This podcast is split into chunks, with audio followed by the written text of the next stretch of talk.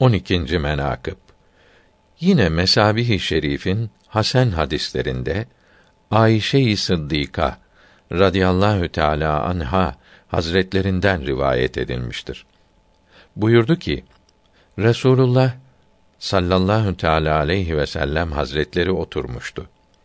Bir gürültü ve çocukların seslerini işittik. Hazreti Resul Ekrem kalktı. Baktı ki Habeşiler raks ederler. Uşaklar etrafında seyrederler. Bana dedi ki: "Ya Ayşe, gel seyreyle." Ben de vardım.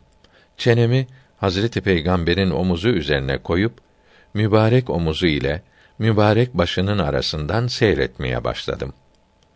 Bir müddet sonra bana buyurdular ki: "Doymadın mı?" "Hayır, doymadım." dedim. Muradım bu idi ki daha göreyim.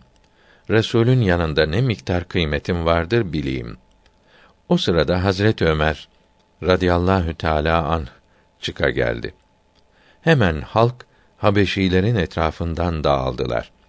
Hazreti Peygamber sallallahu teala aleyhi ve sellem buyurdular ki: Muhakkak görürüm ki cinnin ve insanın şeytanları Ömer'den kaçarlar. Ayşe-i Sıddıka buyurdular ki ben de geri döndüm.